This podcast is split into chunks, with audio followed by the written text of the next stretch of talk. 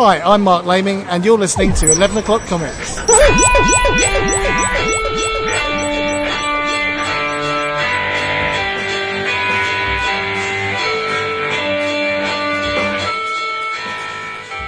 Da, da, da, da, da, da, da. Oh. oh, jeez. Oh. That's the sound effect that crawl needs at the beginning of every movie. Yeah, that's it, that's literally the rancor monster. Burp, burping and farting.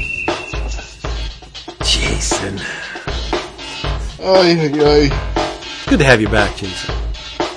Was I gone? Uh, two weeks ago, you. Yeah, but I've been back since then. Though. and I thought there- and I am just reiterating how much I've missed you. okay. You, you're actually speaking to me sooner again than you normally would. It's true. It's only it's And only I'm- been five days. And then, but it's going to be forever now because Yes. True. Shh, don't Yeah. tell Dap. You can't tell people that because then we're not going to. No one's going to listen next week. Yeah, that's not true. Uh, I, I have predicted who you're going to be this week, and I'm going to see if it will come true. oh, Okay. I have. Yeah, okay, go ahead. Oh, you guys got guesses. Yeah. Okay. All right. I do have someone in mind, and I'm not going to change it. So we'll see if you. All right, all right. Hey, everybody. It's 11 o'clock comics. Are you sitting down? Episode 850. Wow. Damn. Yes. That is a book of the. From a galaxy far, far away, and I am Vince B. Whew. You are Vince B. I am David A. Price. Indeed, you are, and I'm going to kill a bitch because I'm BT one. Mm, nope. Nope. Nope. I failed. I lost. I failed. I failed too. Who'd you guys think I was going to be? Tucker Carlson. oh my God! No, Oh, God, I did no. not What? think that. Jesus, I was. no. What? I, I thought he Oh was. God! That's ridiculous. I mean, I ridiculous. might have been Don Lemon. I might have been Don Right. Lemon if we. But Yeah. wouldn't that be funny if you were Tucker? No, No. no, it's not fun. There's nothing funny about that. God no. Oh, boy. Well, I'm just going to go hit myself in the head. Yeah, you Oh, should. shit. who did, who did you Yes. think, Yeah. Dap? Oh, I, I, a boop. Oh, jeez. Oh, boop. New boop. Why I was originally like when I when I read the book of the month a couple days ago, I was going to be Black Chrysanthemum, but then I realized I was once already Black Chrysanthemum, so Nice. couldn't do that again. This. Co-create co-created by our buddy Mark Leeming, by the way. Yes. This is true. Right, right, right. Um, this mess, as usual, is brought to you by cheapgraphicnovels.com. You want that Star Wars goodness? Well, you go to cheapgraphicnovels.com because you will pay much less than uh, even Amazon. It's crazy. Stretch your comic book dollar as far as it can go. You get the maximum impact. And inevitably, when you place an order, because you'll look around and say, holy cow, this stuff is cheap. You'll place an order and you'll get an order confirmation. An email. They won't call you. You'll get an email. Uh, what you want to do is you're going to reply to that email and say, Max and Company, guess what? I was referred to you by 11 o'clock comics. And then you will get, you will receive a free shipping credit for your second order. Do you know what that means? Seriously, sit down and think about that. Do you know what that means? That means you can order truckloads of book and not have to pay shipping. You, you're holding the cards. Go there, save money, get yourself some free shipping. Cheapgraphicnovels.com. They got everything. I just ordered some stuff yesterday. Look at you. Yep. Did you I? are a Comes in, it machine. goes You- you back are- out. Yeah, you're a cheap GN machine.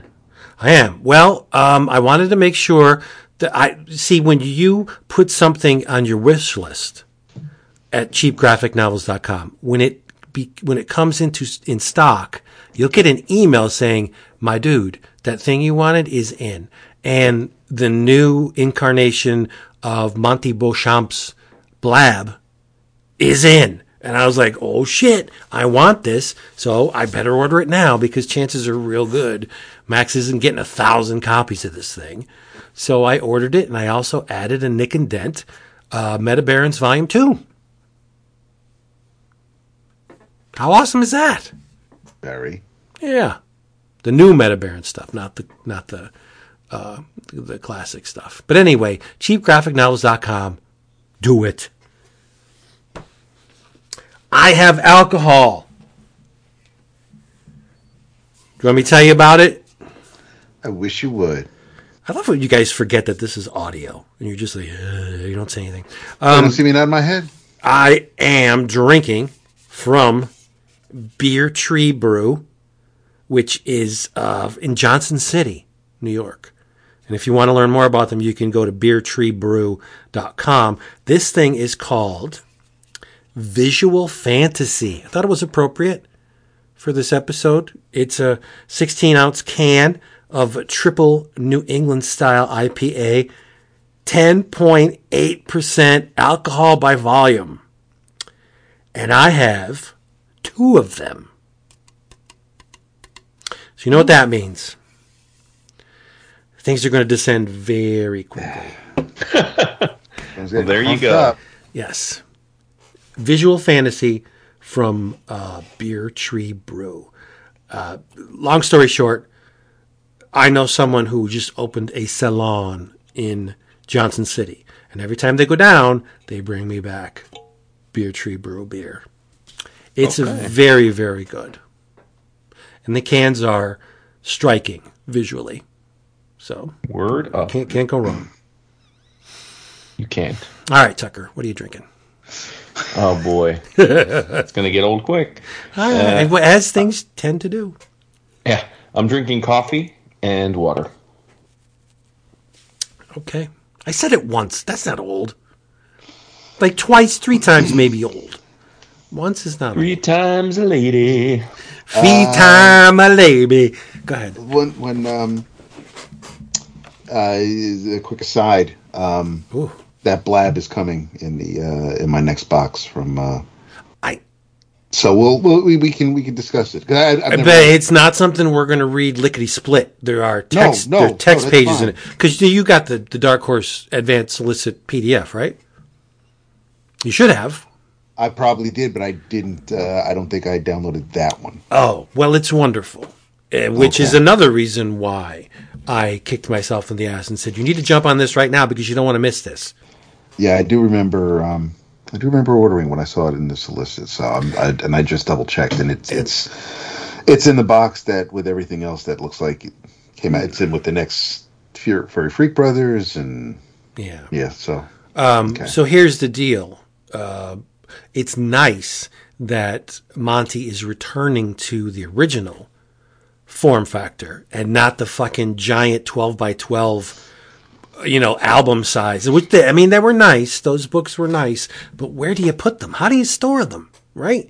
The average shelf is not going to accompany or accommodate a 12 by 12 book. Like that's a nice size book. And then there was a bunch of them so i mean i'm grateful that they did publish them in that size for a while. But now i'm extra happy that it's going back to a more manageable pre album size blab and uh, I did scan the contents, and it's awesome, wonderful.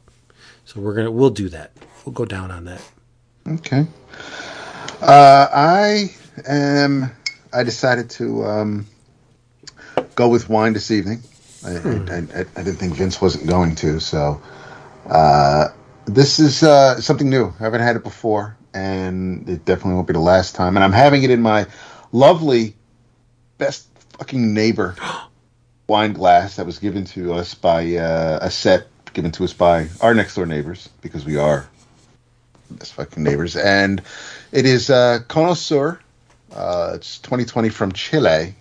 It's a blend Cabernet Sauvignon, Syrah, and uh, Carmenere, and it is really it is it's it's dangerously good, and it's not Nice. it's not expensive, and uh, it's I seriously lucked out with this. I, I I cracked it open yesterday to have with dinner, and I my eyes popped because I just it's been a minute since a wine a new wine hit me like this, and and I can't wait to get more.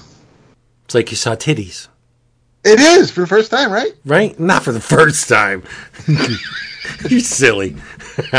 okay, everybody, we said it on the intro, but I'm going to reiterate. This is our book of the month episode. Yes, the book of the month. Uh, what is this book of the month about? Well, if you're a new listener, you probably have that question, um, and I will answer it.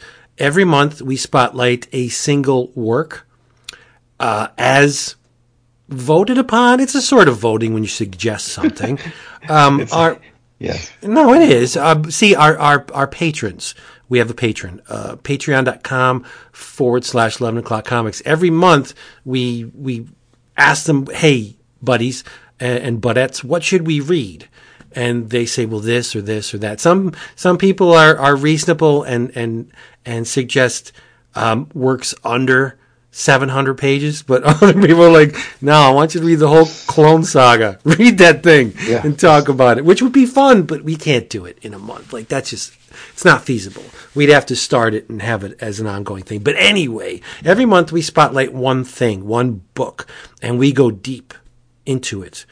Uh, and this episode, we are going to be talking about Star Wars, Dr. Aphra, Volume 1, Aphra. It's like a proctologist's office up in here with all these colons, which is written by Kieron Gillen, illustrated by the great Kev Walker, and a smidge of Salvador Larroca, with inks by Kev Walker and Marc Deering, color art by Antonio Fabela and Edgar Delgado. And who published it? Marvel did. Marvel published this. So uh, it contains the first six issues of the ongoing Dr. Aphra series. Well, From the, 2016. The, the, the 2016. I think that ended at the 40th issue, and there's a new volume now. Or crazy. the current version is is a new. Yeah, it's I, I, I it's Marvel, so of course they renumbered. Right. Yeah. Right. But uh, Jason, Vincent, yes, you have a job. I do. um, when was the first time that you read this, Vince? this week. Look at you. Yeah, I have n- had no exposure to Dr. Aphra. I knew, I mean, Tony's talked about the the series and the character uh, a good amount, but I've never read a uh, heretofore. I've never read a single story with Dr. Aphra or any of her associates. Okay. How about you, Dap? Uh, I'm familiar with the character from when Marvel got the license back, and uh, and and she made her appearance and and dealing with Vader, which they tease at the start of this book. Uh, so I'm familiar with the character, but their ongoing series or or, or, or, their series in general, uh, no, this was the first time I read these six issues. It was this past weekend. I am exactly in the same camp as Dap. I read the I read her first appearance and I guess the first two arcs for her in Kieron Gillen's Darth Vader when it was coming out. And um and then as as I learned this week, like you two did, this picks up immediately after her character's arc ends in Darth Vader. So which would make sense because I guess it, this started probably what like about a year after Darth Vader, and this was all part of Marvel got the Star Wars license back, and they did a. Uh, I think you know I, I, this. I don't want to get ahead of myself, but but in 2016 they relaunched the Star Wars universe, and uh, it was really well received. Um, all the books were really well received at the time, as I recall, and I definitely read Darth Vader. Um, but for some reason, and I don't have a good reason why, I I stopped reading Darth Vader. Uh, maybe maybe Kieron Gillen like left the book or something. I don't remember why. And then yeah, I never read this book. I never. And then next thing I know, like what do we have? Probably 70, 80 issues of her now, and between the two volumes, which is a pretty health, healthy run for a character, right? Like that's there aren't too many new characters that get eighty, you know, plus pushing hundred issues and and go and still going. I mean, so she must be continue to be pretty popular nearly a decade later. Yeah, not Um, a very likable character.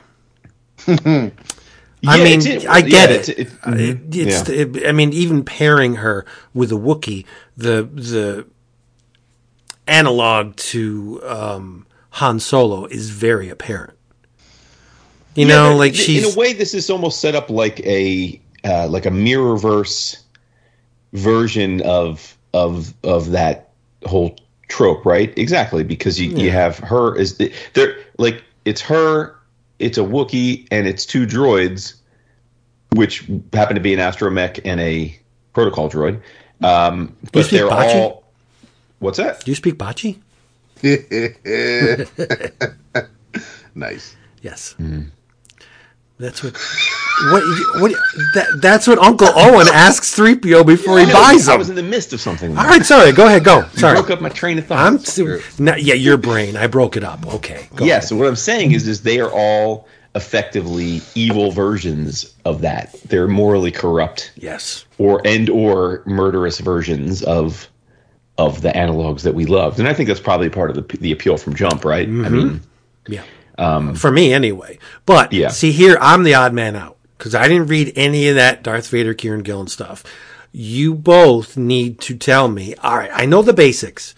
She faked her death. She once worked for Vader and now she's out on her own. How she survived the experience, I don't know. So what was the deal? Like how, what did she do for Vader?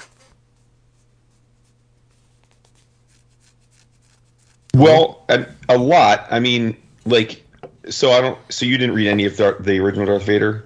No. Because if All right, I well- remember correctly, Salvador Larroca was the artist on it. He was. He Yes. was. Vader, yeah, and That's Cassidy. not going to get me to read it. Yeah, no, I know. I, that, fair enough.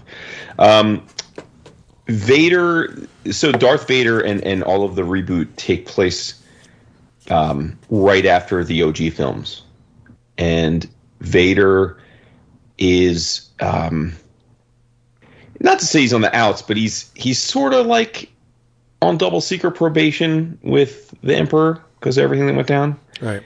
and uh, well, so I, I'm saying that wrong. It didn't. It takes place before Re- Return of the Jedi, obviously, but but like it takes place after the Death Star is blown up, Sure. and so Emperor's pissed off, and you know Vader understandably has to kind of like massage, but Vader wants um, he has some things he wants to get done too, so he initially goes to Jabba the Hutt and uh, and rolls him some uh, some shenanigans, but then in in the early going of the book, he comes across uh, Aphra and essentially enlists her because she's an archaeologist, but she ethically loose archaeologist, and so he wants her to uh, track down artifacts for him, basically. Um, Sith or Jedi or both. uh, it's a guy assumes. I don't remember. I don't remember if there was a distinction. Hmm. But um, this I mean, back that's 2016, so I don't. I don't. I don't remember exactly. right. I, I do like how the mythology of the Jedi uh, play into this the, these six issues. very much so. Yeah, I mean, she she was recruited to to assist Vader. Um, when all that was done, he attempts to kill her.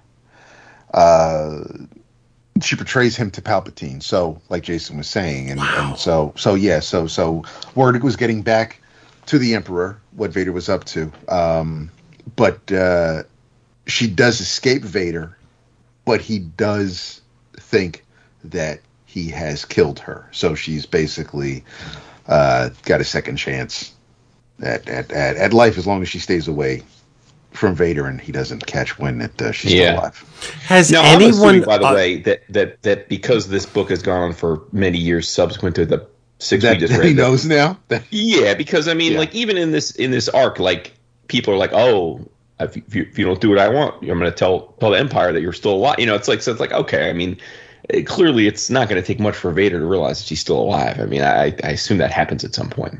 has anyone other than Luke and Leia ever escaped Vader? I don't know. And maybe she ne- maybe she doesn't. Maybe ultimately she doesn't. I don't know. But she does. I mean, because she makes it to this. Right? No, I'm saying she does initially, but yeah. Yeah, that's crazy. That's crazy. So she's resourceful and Yeah. and or lucky, right? Yeah, and and in the in the in the Darth Vader run when she's doing her thing, she meets and essentially partners up with the two droids, uh, Triple Zero and uh, BT One. Where did Who- they come from? Um, well, I don't know. I don't know. If, I don't. I don't remember where they're. I don't remember like their history, but they're basically murder droids. They've been rewired to Oh, be the kind of opposite of, and, and they're they're they're homicidal maniacs. Basically, they're like a mass murdering, like serial killing duo. Right, I got And that, but I was yeah, wondering but- who did that.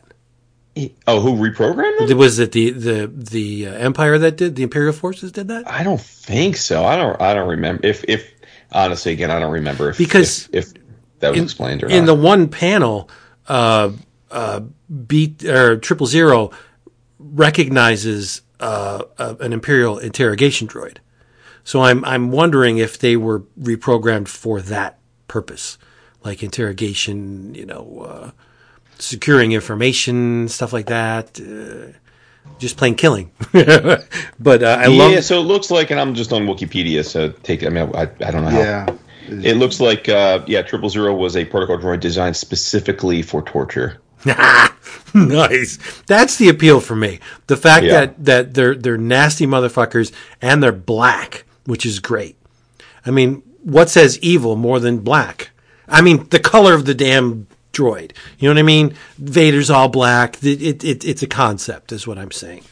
So I think they're great. And BT One was an assassin droid created during the Tarkin Initiative, which was a secret think tank created obviously by Grand Moff Tarkin for uh, sort of, you know, black ops and and off the books crazy stuff. So he, you know, I guess like Doctor Mengele for Star Wars kind of thing. Like right, right, right. BT was a product of that. So All right, so not so much backstory. I mean, you don't really have to know too much. no, no, she meets them, and they, like I said, they they become fast friends, and you get a little taste of that in the in this arc where I think at the one point where Triple Zero says something like, "Well, as for as long as I'm I'm entertained I'm entertained by being around her, so and as long as that's the case, Right. continues to be the case, I'm going to protect her."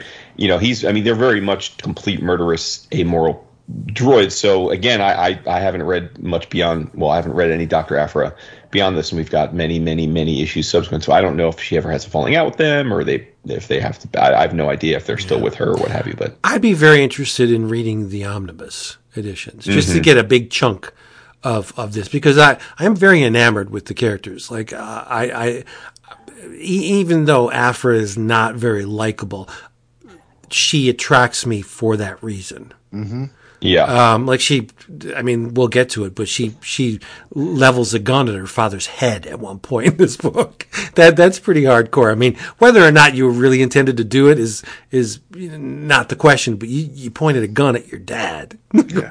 okay, uh, like I love the droids. I think Black uh, Chrysanthemum is great, um, and and it's neat that he purportedly sticks around because she owes him money. But I think it's more than Yeah. that. Like just from Well, these well, six issues, I don't know. I mean, yeah, it, it it can be more than that, but you know, he comes. the- the- I mean, he comes back, right? does he? Yeah. Or does she catch up with him? Uh, he's comme ci, comme ça. Right. yeah, and and obviously Bra- Black Chrysanthemum is much better and wider known because of his being a key part of uh, of the Boba Fett show on, on, on Star Wars and Disney Plus. See, I what is that episode? Is that the Book of Boba Fett? Yes. Yeah, yeah. I haven't seen that. Oh, well, Didn't I thought you did? No, no, no. I watched um, So you just been watching Mandalorian. and Mandalorian, yeah, but I I heard not so great things about the Book of Boba It's. Fett. I mean, it's because uh, yes, if you compare it to the Mandalorian, yes, it's it's it's a weaker show.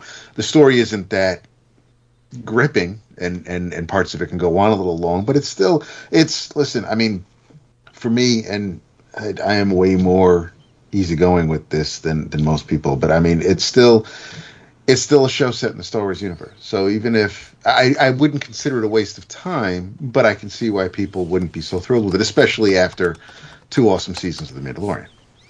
Right, right. Um, but but the thing that I love about the Star Wars uh, shows is that um, I'm watching Bad Batch now, Okay, and the I still have to start that. and the fact that the, ah, all right, the character that uh, Ming Na Wen plays in Book of Boba Fett and Mandalorian, mm-hmm. she's in the freaking Bad Batch. Okay, That's crazy. yes, it is. Like she's animated in that, but mm-hmm. she's live action in Right. Book of like I love how cohesive they're making Oh, yeah. all all of these shows. Yeah, Yeah, well, it's credit because I mean they have Filoni doing the showrunner, right? So he's Fil- Filoni's he he he he was the showrunner for all the cartoons. So The um, 'cause Shand. there- there- she plays F- Fennec Shand. Fennec Shand. Yes. Yeah. Sh- Um, And she's the uh, the alien pilot from uh, a couple weeks back during one of the not the f- I'll call it a filler episode just because you know what I mean. But when when Tav is at the um, at the bar when when he realizes that you know Gideon may not have made it for to trial, that alien at the bar is is you know wishing him good luck or kind of just blowing him off. That that that's a character from the Clone Wars cartoon, isn't it? Yeah, but you know where that design comes from? That's Ralph McQuarrie's original design for Chewbacca. For Chewbacca, yes, that's Yeah. okay. All right. Because I saw it, I'm like, what the fuck? I'm like, this is the McQuarrie Chewbacca. And it's like, they're like, nah, that's the character from blah, blah. And I was like, nah, that man, that, yeah, well, okay, it may, Ah, yeah. it may be that, but that's McQuarrie's original design. It's, but it's just mind boggling how good these stuff. All right, I got to say, nothing's going to beat Andor quickly.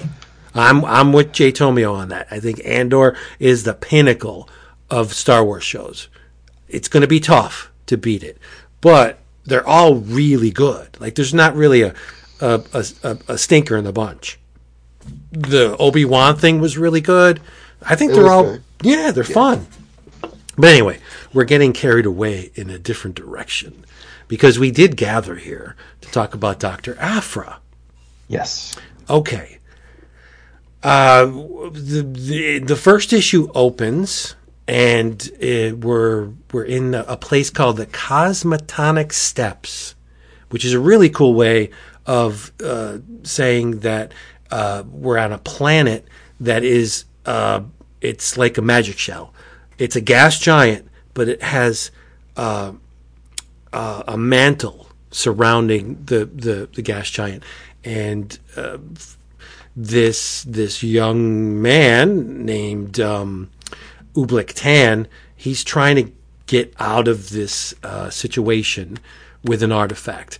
This opening scene reminded me I got like a deja vu with Rey going into the crashed uh, Star Destroyer in the beginning of Force Awakens. It's it, it's all it's like beat for beat almost. It's very close, but not because she's stealing parts. She's looting parts. He's looking for a, uh, an artifact, and unfortunately, he finds the artifact and is summarily killed by Yeah. Doctor Aphra. Now she passes it off by saying he b- betrayed her. Um, and she lived to tell the tale, and then she betrayed him, and he didn't live.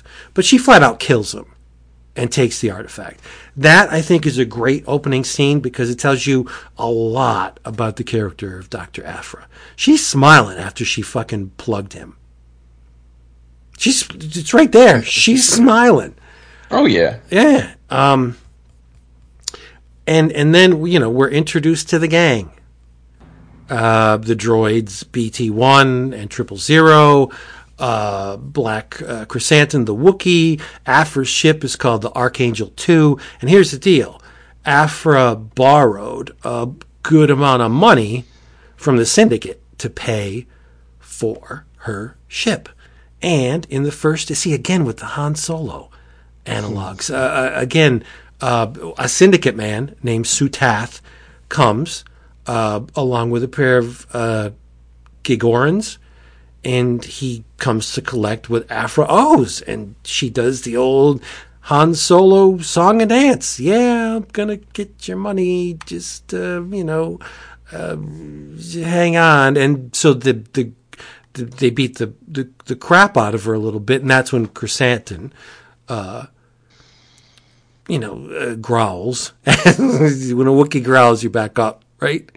Um, and he makes uh, really short work of the Gigorans. It's just a hint at what we've uh, we're yet to see from this character. It's a incredibly powerful character.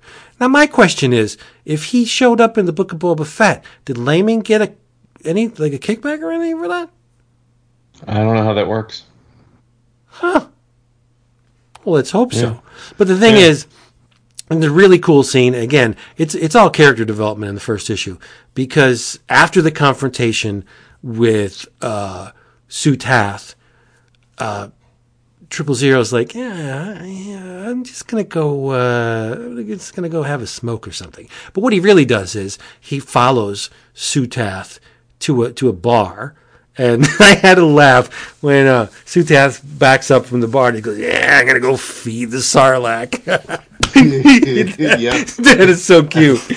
Uh, and he goes into the bathroom, and um, Triple Zero kills him. His his his fingers uh, from his finger protrudes uh, a hypodermic, and he injects him with a neurotoxin to make it look like uh, Sue died of natural causes. Like he's older, so it's going to look like a heart attack, but it triple zero just they he killed him. He flat out killed him.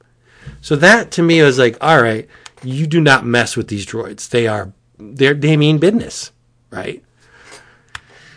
Um, but the problem is see Aphra thinks that she hit the big time with this this artifact and she probably would have had her status as an archaeologist not been revoked see um, well, she kind of faked her th- doctoral thesis. She she thought she was on the right track, and she she did the research, and she was doing the you know going th- through the paces to to achieve to to prove her thesis. But when she got to the place where she thought her thesis would be proven, uh, nothing was there.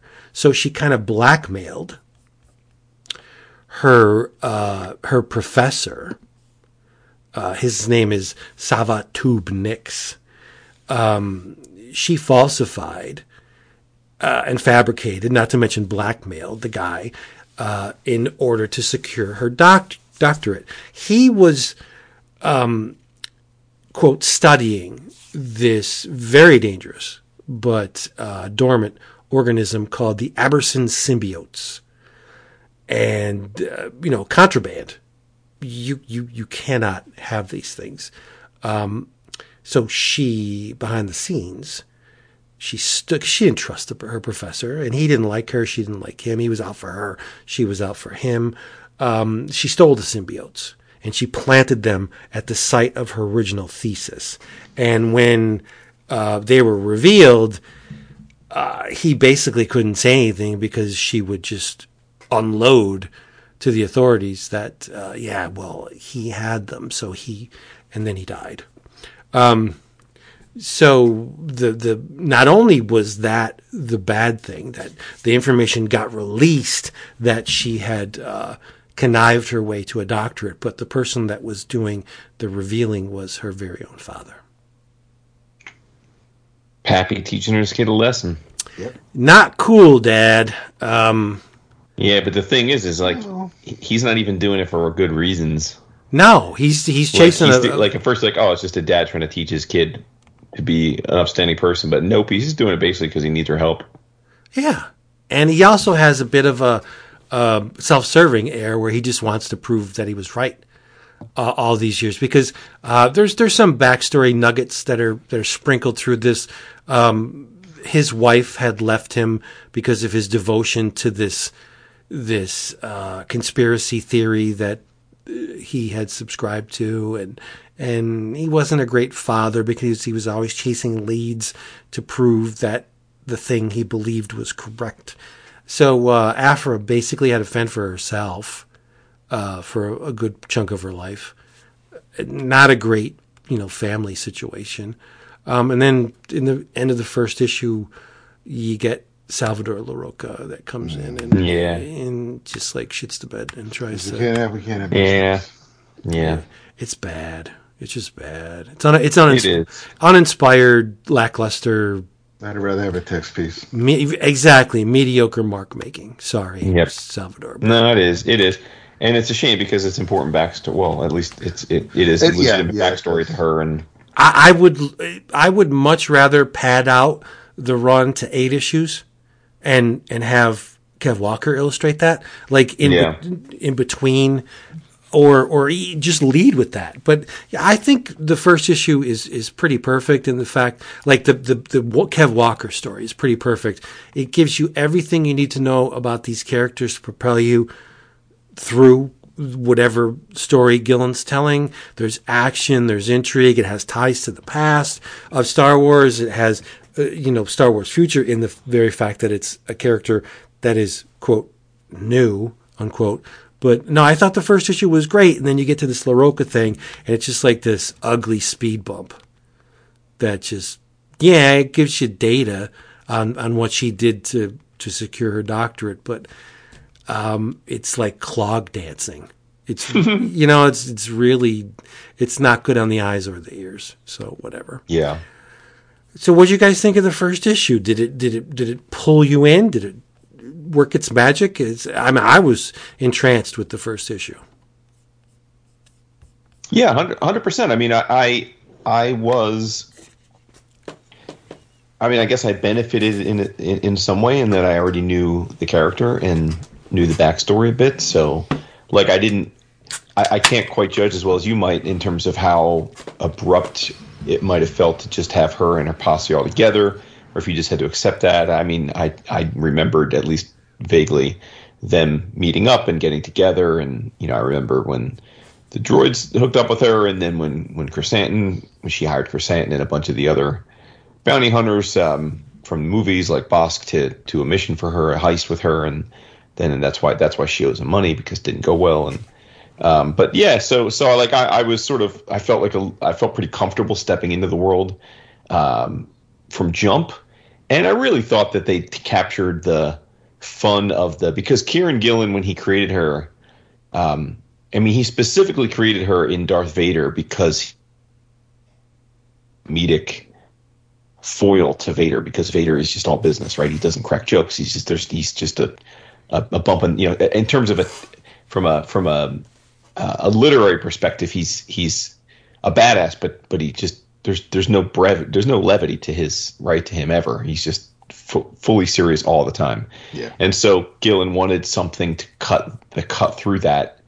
Um, and and that's how he came up with his character. He wanted someone that could be Vader's uh, foil, and and um, but I think that he also said that when he when he created her, he he just he very much said, "I want to create a uh, a morally corrupt version of Indiana Jones. I think that would be fun." And and so I love that the first issue opens the way it does because to me, like it reminded you of of, of the the Rey thing, and I see that.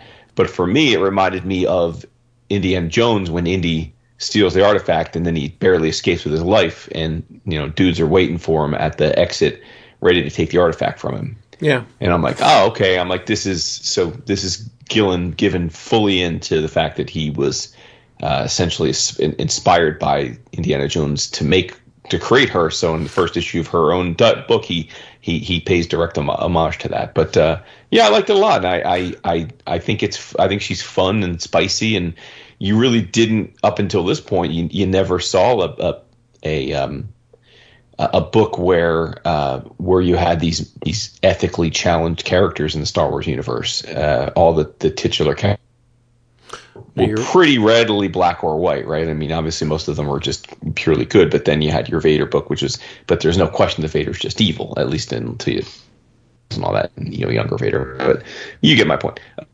Yeah, I liked it a lot, I, and I thought Kev Walker was great. I thought his art was great. It, it the the guy that gets killed at the beginning looked just like uh, Air Agent, which I, I, I, I'm sure it was just coincidental, but I thought, oh, that'd be neat if if Kev Walker was like, I'm gonna have I'm gonna have Heath Huston killed by Aphra. Um, so yeah. Yeah, I like the fact that the uh, the the morality of these characters is uh, kind of fluid. I like that a lot. Um, I um, coming up. Um, I always liked the Empire more than the Rebels. They had all the cool ships and and, mm-hmm. and and the you know all the cool characters working with them or for them.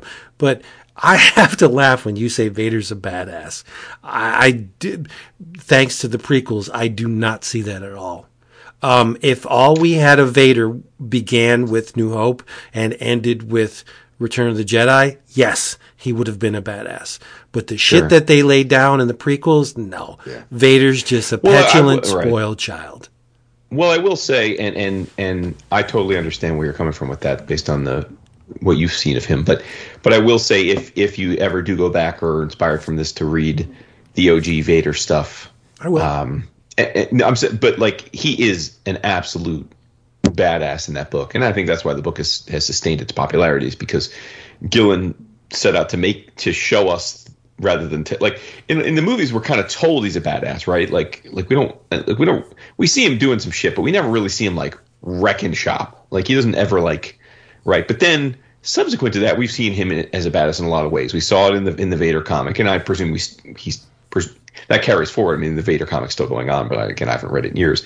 Um, you see it in the in the cartoons over the years as well. He he in the later cartoons he he's very much a formidable. There's there's plenty of of parts of those where he fights uh, against Jedi and, and and has his way with them. And then um, you know, and then in in in the the, the live action shows, we we obviously saw.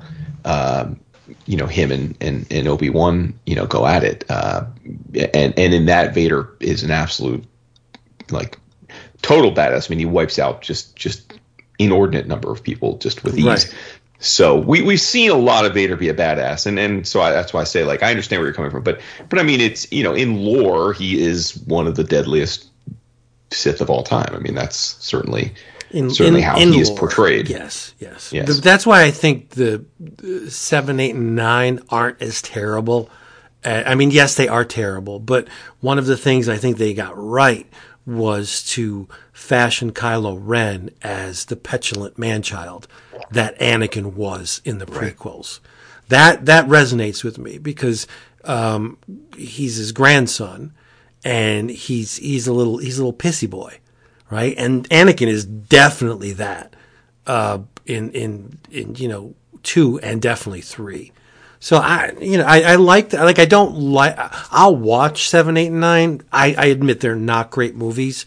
Uh, visually, they look very good, mm-hmm. but I, mm-hmm. I'll watch them before Han, Leia, and Luke, mm-hmm. just because we get the end of their stories. And eh, when when I mean I lose it when Luke hands Leia the dice. I, I just lose it. Yeah. Like that scene is ridiculously powerful. Um, and and again, when when they pulled the sheet over Leia, like that's crazy. These are characters we grew up with. Sure. Yeah, and if you ever want to hate a character, you have them kill Han Solo. Like that's it, that's that's instant hate, right? Uh, but so I, um, yeah, There's a rumor that he's uh, about to be announced as Reed Richards. Yeah. oh yeah, well that's okay, whatever. Yeah, I think that'd be fine. He's an that'd excellent right. actor. I think he's a an, good actor. He's an incredible actor. I mean, so I don't know about incredible. I think he's decent. Oh no, he's an. Listen again. You can. I'm not talking about his role as Kylo Ren, but he is. I mean, he is. Most of his career has been doing really well acclaimed dramatic work. I mean, uh, he's definitely got the chops to pull off any role. So How how do you um, mangle Natalie Portman? I mean, she's a very good actress, and how do you, how do you coax a shitty performance out of? I have a different theory on that though, because I don't disagree that Natalie Portman has the bona fides. Uh, She's done a lot of roles. She's won an Oscar. Like I don't dispute you, but I think she's got pretty much zero personality. Like, I mean, sure, in Beautiful Girls and The Professional, you know, when she was a little girl, like yeah, she she had some some ingenue to her, but I mean, I think I think Black Swan's an absolute bore. I mean, that's what she won the Oscar for. I, I and I think that if you look at how how absolute one dimensional and un, and unemotional she is is in the Star Wars movies, she's the same way in the Thor movies. I, I, I think she I think she's one of those people that was like, oh, I'll take the paycheck because it's a big paycheck, but I really am above doing these films. But hmm. I'm going to do them because it's a big paycheck. Like, and I could be totally wrong. Maybe she loved doing those films, and maybe she really thought. But like, I, I, if to me, she's as uninspired a character and an actress in the Thor movies. I, I it's one of the reasons Wow. I don't like the Thor movies. I think she is absolutely wooden. And Well, I was just going to say she's she's very wooden in in the prequels. Um, she's just I, I know they love to call him mannequin Skywalker, but for my money, Padme's the mannequin.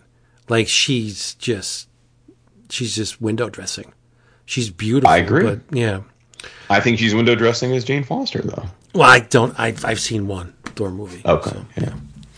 Uh, so on to issue two. Here's the deal with Dad. Um, he believes that there was was an ancient order of offshoot Jedi called the Ordu Aspectu. Um, and depending on who's telling the story, that's the neat part about this, that the mythology is so convoluted that there are factions that believe different things about these, this group.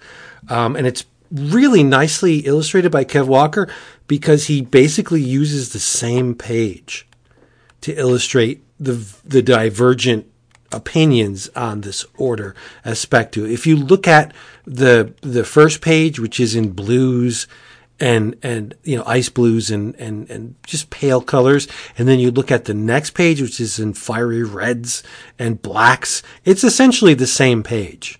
Mm-hmm. The the characters are posed the same way. There's even the same sound effects, like cut and pasted. Uh, but the the uh, the end game on both of these stories are very very different. In in, in one, uh, there's this character named Garn. Um, uh, it's uh, and and it's um, an like I said, an offshoot of the Jedi, the, which was presided over by this character called Rur, R U R. Um, and some say these Jedi were seeking immortality. Um, some call it a citadel, some call it a fortress. This this convoluted backstory um, is kind of neat, but uh, basically all you need to know is there's different perspectives on the events before this Ordu Aspectu. They just blinked out of existence. Did they achieve immortality? Did they all die? Nobody knows.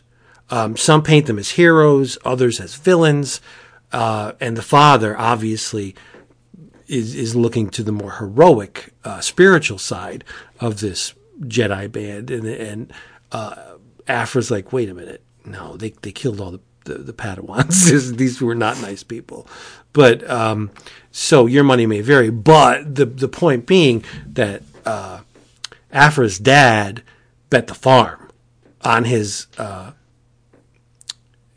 ideas about these people to the point where his wife left him because he was obsessed. He was consumed with with with learning the the, the truth about the Ordu Aspectu, and he lost his daughter in the process.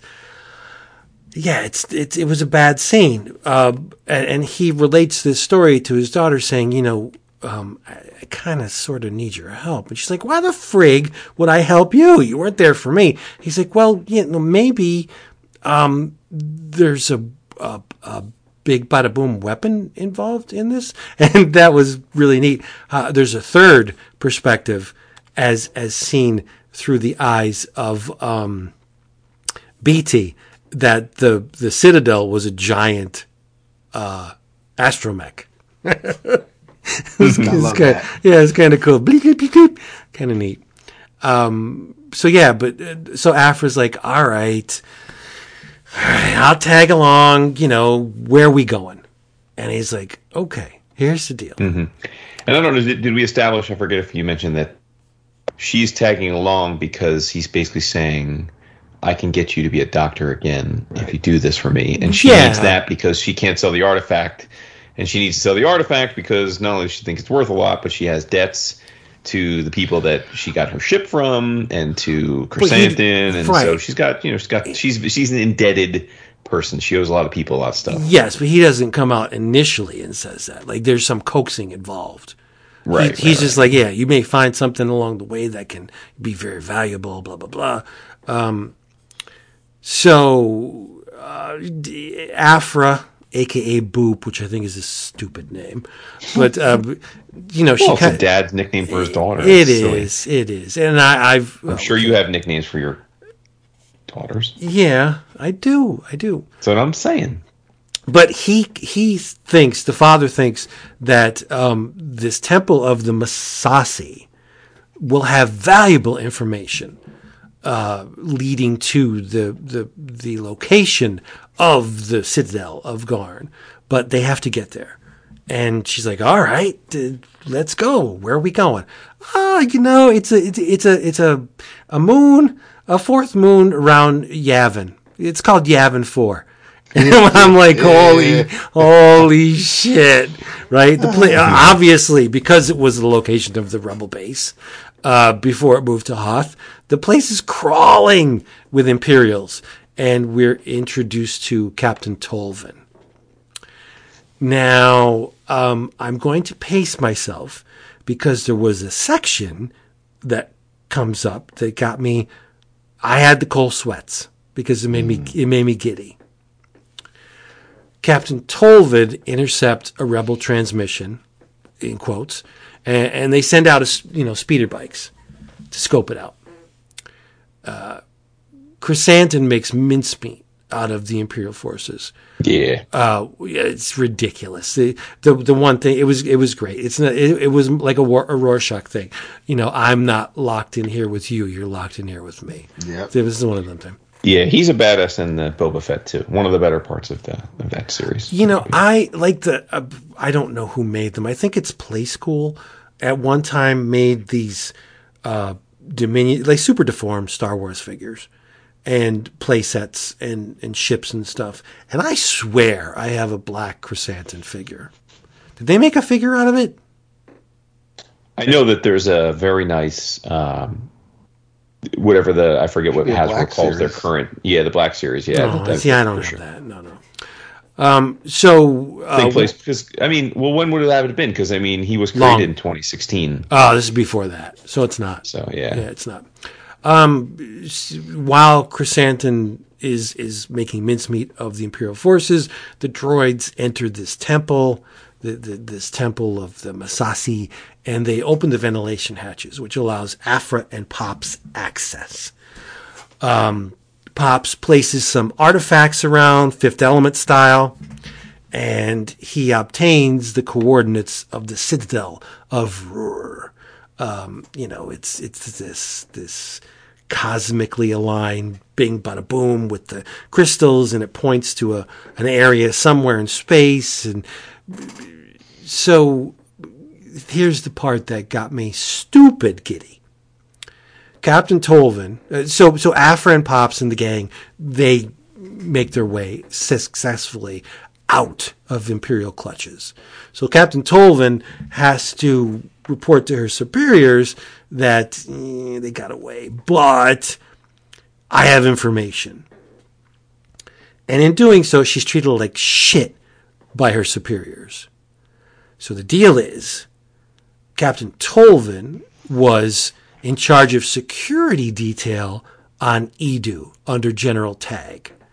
Eadu is where the story ties to Rogue One because it was the site of the Eadu Energy Conversion Lab where Galen Erso tried to unlock the secrets of the Kyber crystals. Mm-hmm. And if you, you've seen Rogue One, Galen is the father of Jyn Erso, who, with mm-hmm. Cassian Andor, made possible to transfer the Death Star schematics to the Rebel mm-hmm. Alliance. And I'm like, holy shit, this has, ch- there's tendrils going into freaking Rogue One. Like, how better can this get? You know? Um, but she's, the, the, the guy freaking berates her. He's like, yeah, you fucked up under General Tagge. He wouldn't be um, very forgiving about because you remember General Tagge got freaking choked out by Vader, right? Um, so he wouldn't be very forgiving. Remember his memory, blah blah blah. You suck. And she's like, no, you know what? I'm not going to tell you. I'm not going to tell you. He, she doesn't share her findings on on uh, Aphra and company, which is a boon to Aphra, right? Because they eventually find the citadel of Rur. And unfortunately, the place is littered with dead Jedi. But it was great because you got all these dead Jedi around. And what does Aphra do? Well, she she rifles the corpses for lightsabers. comes up on loot, dude. It's Yeah. like why not? You know, fuck it. That's cold. That's really cold. Dude, that's what you do. That's what she said. I mean, she's like, that's what I. Um, that's what an archaeologist really does. Is, and she's not wrong. That's true, but I mean, Dap, did you get a Fifth Element feel, or is that just me when he was placing those those crystals all over the place? Oh, for sure. Yeah, yeah, without the Leeloo. I mean, hell, even the dude who had to go feed the Sarlacc looks like something Moebius would design. So, I mean, Oh yeah, definitely. Yeah, there was definite definitely. Moebius vibes with that for sure. Yeah, yeah. Agreed. No, I really love Kev Walker. I think he's great. I mean, Absolutely. not only his magic Me too, cards, man. I, I he's one of the best things about the. I mean, it's only been one issue, but I'm really happy that he's drawing the new Guardians book. I was going to say, yeah. I, thank you, Dappy. Is that good? Like mine's, yep. You guys mm-hmm. both read that? Yes. Guardians of the Galaxy number one, yeah. This guy, it looks like I didn't read it. I didn't buy it.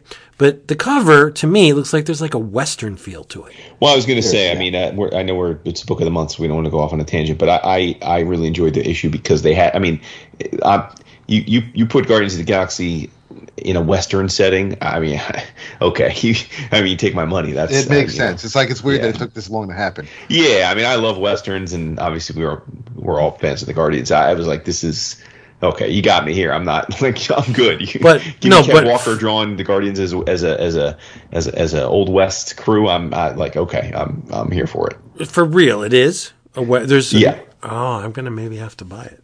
Yeah.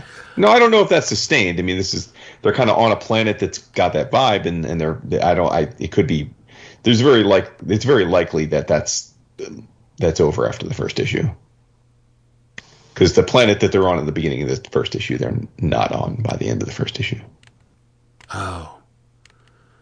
Okay. So, yeah. So again, I don't know that like that motif is going to be carried forward, but I was I was here for it for the Hmm. All right. Well, um, so by now I think we're we're what in, i- issue five, right? Yeah. And so um, Captain Tolvan follows Aphra and company to the Citadel of Rur. The cool thing about the uh, Citadel is that uh, there's a, a central. It's like a wheel-like central spoke uh, structure, but the the spokes of this this wheel empty out into space. So you can you can get fucked up very quickly at this this citadel. Um, so the Imperials attack, and Black uh, Chrysanthemum the droids abandon Aphra. See ya, you know, and, and they, you know they leave her and, and pops to their fate. Um, eh, there's this this they have to reboot the central computer to get information and um, they do because Aphra looted one of the crystals uh, prior to them arriving, uh, which leads us to the sixth issue and the page that totally lost me. I was loving it, enjoying every page of it. And then we get into that explanatory page in the sixth issue about the Ordu Aspectu, and I'm like, I don't care one whit about any of this. When, you know, the they're talking about the the, the conflict between the Ordu and the Orthodox Jedi, and I got maybe about three sentences into it, and I'm like, I, I don't care about any of this. When you when you have to take a whole page to explain this convoluted backstory, you failed. You lost me. I'm done. I'm out. So from this Interesting. page, Didn't you think though that that was a, a logical thing, considering that the whole premise was that there were no there was there was so many different ways to, uh, of interpreting the orders uh, and whether they were benevolent. So, I mean, well, I mean, I- regardless of what they actually were, it's an info dump.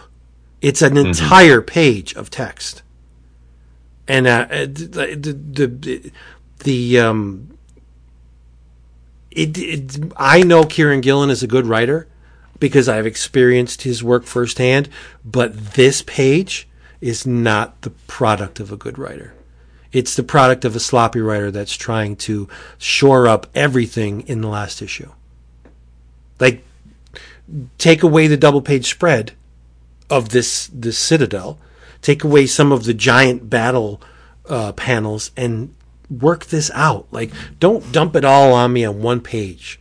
I, I honestly don't know what comes after this page because with this page I was done. I'm like, fuck it. I'm not hmm. reading. I'm not reading anymore. I don't. I, I, what about I- you, Dap? What did you think on that part? Did it did it take you out of it? It didn't take me out of it. So It did not take me out of it just because I I and I keep reading just to see where where, where things connect, what the what kind of cl- cl- what kind of resolution we're going to get. Like I figure it's it's part of the story. Yeah, I it's it may have I could see it being a roadblock, but um no, I mean I've I've I've read worse pages than this. at this point, I just stopped caring.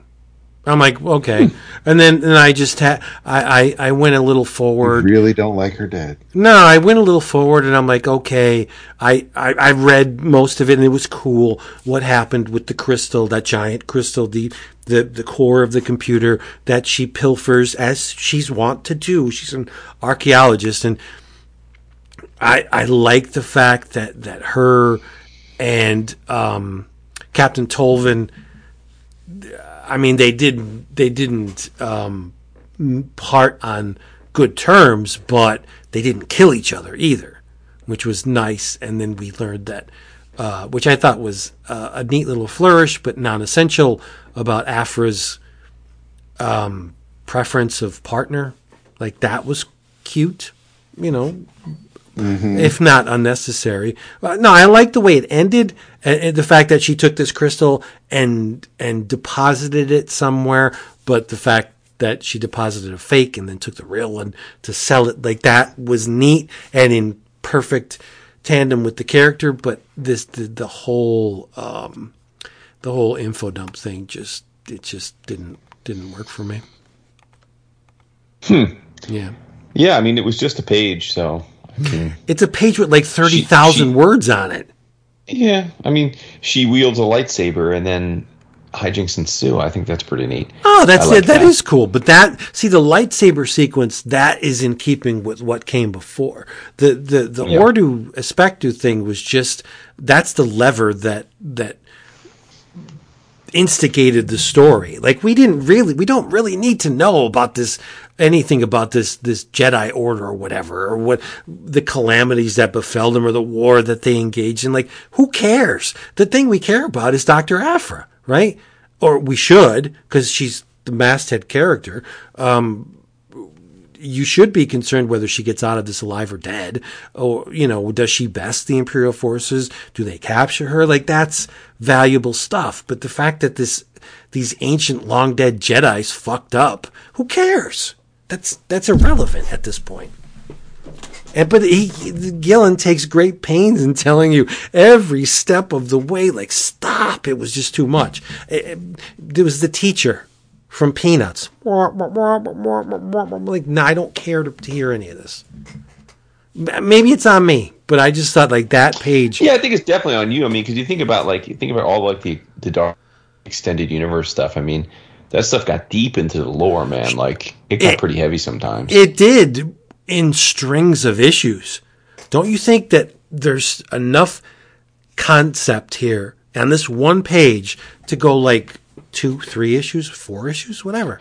It's just it's a lot of thinking, though, ideas. like, it's like you know when you start reading it, it's the backstory. If you don't care about it, which you didn't, it's a page, and then you're back right back to the action, Which of is good. And her dad trying to fend off, and that's what happens. And, and uh, you know what up, sir? And you know, I had to he step. uses a lightsaber and I had to, escape, but then go ahead. no, I just had to step away from it for a while after that page. I'm just like, what the fuck is this? This is like they're telling they're not well they are showing you in a limited amount of panels this this long sweeping thing that happens but it would have been better if it just played out. Like just give like put a uh, i don't know. I'm not the writer so it's not upon me to to to to fit this into the narrative but i would think there would be more elegant ways of detailing this other than just dumping hundreds of words on a single page of of of panels. Like it's it's cumbersome. It's there's no there's no gravitas. You can't tell me that's the word you use all the time. You you can't tell me that you care any ab- about any of this stuff that's going on. Am i right? There's who cares? I, I yeah, I guess where I'm having trouble connecting with you is that we got it took a page, so whether I cared about it or not, it was over. Like, and I all it did was say, hey, if you care, here's here's the answer to whether he was bad or good, and we know that he's bad because then they have to fight him and try and kill him. So like, it's like okay. I, I guess it just didn't. It was just a page, like in a in a six issue run that I really enjoyed. So I don't. It just doesn't. Right. It would have been better if they fired up the computer and the computer just said everything you've been led to believe is false. That would have been great. Let's move on. Because you could have just picked up the narrative with the same stuff after it if you wanted, you know? But no, we get this whole Jedi, ah, whatever. It's okay. It's, I think me. you were. I think you were. You were totally fucking with this book. You were loving it, and then like you're right at the crescendo, and your boss did something to piss you off, and you're like, oh fuck, and then you read No, that page, and you're like, no. this bitch, I'm out. No, this this page was akin to, all right, um, it's New Hope. The the X wings are going in the Death Star trench, and the movie stops, and you have to sit through a five minute text crawl. That's what this page is to me. It just it's it's a massive speed bump. It's even it even looks different than all the pages because if you look, the page before it's all greenish, the page after it's all greenish. You could take this page out and and just put something in there. It's like, oh well, it you know it's, it's, you were wrong, pops, or you were right, pops, whatever. Vindicate dad. Move on with the damn story. That's it. We didn't need to have all this crap on one page. Maybe I'm an old fart, and I- I love Star Wars. I love the mythology. I love the backstory. This page did absolutely zero for me. It, it, it it's super weird the way this page hits you, man. I Right? I know. it's like a trigger. It's- to- I don't- it's- all it's- things it's dumb. talked over the years. It's dumb. right. It's like this one page. It's like fuck the Jedi. I am vexed right now. I'm vexed at how much this page hit you, man. Got the vapors and shit. This page is unnecessary and dumb. I just don't like it. Jesus Christ. It's it's it's it's it's like a it's like a, a fifth wheel. It's dumb. It's, it's, you don't it's like need the it. pearls. It's just it's the pearls hitting It's the just ground, the man. fucking pearls, yeah. Is it though? I mean, I don't know. I don't know. The, the pearls did that? not. The, the- Right. you know, Miller did not deliver the pearls with with three hundred words. It's, it's just stop. It's dumb. It's just dumb. I appreciate the fact that it's done in complementary colors with the reds and the greens. That's Yeah, great. There you go. but thank you for for for ruining the enthusiasm I had for five and a half issues. But I mean, you, you said it would have been different if, like, you know, if if if it was presented or, or, or if the I mean, Rur basically is is telling the story, so that it was presented in in that sort. It's not like we're just reading it like there's a narrator or or, or someone off screen is is is telling us this story. Rur is t- is, is is telling Aphra and and and Dad. Okay, can I just read some of the the the, the text boxes? Sure. Okay. My present research was to create a copy of my intellect, preserving my knowledge for all time. I did not realize what I was actually doing. I was not making a copy. I was moving my sentience and leaving an evil ghost inside my fleshy body. Blah, blah, blah, blah, blah. Like, w- stop. Who would You're you, speaking in tongues to me right now. I just don't like. I don't understand why it affected you so much. But hey, this page hurts. This page friggin' hurts oh. because I wanted that. I wanted a magical Star Wars, bigger than life action ending, and I got this freaking text crawl. no, but it only no, but. The, and then the next page, you pick, you get you're back right there. It's you but get a giant. yeah, but you lost me at this point. and- No, no, giving Aphra a lightsaber was great, but there's too much. There, there's It can't be too much if it was a page, bro. no. She pulled out. This he. This is the equivalent of just pulling out. No, no, uh, uh I, I, Completely I, didn't I, expect I this thi- turn, no, I'm baffled. think, Oh, I think God. this sixth issue is a flawed motherfucker. In terms, in, in terms, I, l- but it, it, when it picks up with the lightsaber and, and Captain Tolvan and they get, they're making goo goo eyes a little bit at each other. It's like, oh yeah, that unrequited, you know, lust. That's cool, right? And, and the, the, the shuttle, I like everything that comes after. And I like the fact that Captain Tolvan isn't dead. That's great because it sets up future storylines. And, you know, there's not a, there's not a, you know, hug it out moment between. They gets to fucking later on in the series, from what I understand. oh, really? Yep. See, that's good. But I'm glad that that dad kind of said, I kind of fucked up. I'm sorry. And the daughter's like, and Aphra's like, yeah, you know, whatever. It is what it is. Did the old Mike thing. Um, and it ends in the same sense, in the same way, literally, as it begins. Uh, she pays off the ship to a member of the syndicate that looks a lot like his precursor. Uh, hi- I don't know if I could call him his, but it's precursor Sutath. So, I mean, conceptually, the ending of the story is great. It's just that fucking page that did me in. See, so so that that offends you, but not It didn't Dad's aff- tracksuit when he's handing off the the, the crystal. to, uh, Wait, why would I care about a tracksuit? of all the outfits in all of Star Wars, I'm seeing my man comes out in like this fucking members only gray looking thing. I'm like, this is this is hot. That's entirely superficial. I wouldn't care about that at all. no, but this fucking page is like stupid. it's gonna look It's that like you're you're in the clinch and you're oh you're getting you're going at it and you go oh yeah and she answers the door. She leaves and answers the door and and at the door is Jehovah's Witness and they're telling you why you should embrace Jesus. That's what that page is. It's ridiculous. It's so st- I don't like it. I don't. It ruined the issue for me. I think that's pretty clear. Sorry. We'll move on. But what? That was the sixth issue. Shit, No. I mean, it's over. You just I thought the end it series- all on a- you crapped all over it. without the the the mishap in the sixth issue, I think it's very much worth reading. You take mm-hmm. that take that page out and just rewrite it a little bit. The ending could have been perfect. Counterpoint: Leave the page in and still enjoy the story. Yeah, that's where I'm at. Yeah, flip past it. Pretend that page doesn't even exist because it shouldn't. Because that, 'cause that would be the first time you ever just dis- disregarded some one small part of a book to enjoy the rest of it. Holy shit! You know, here. All right. Here's the deal.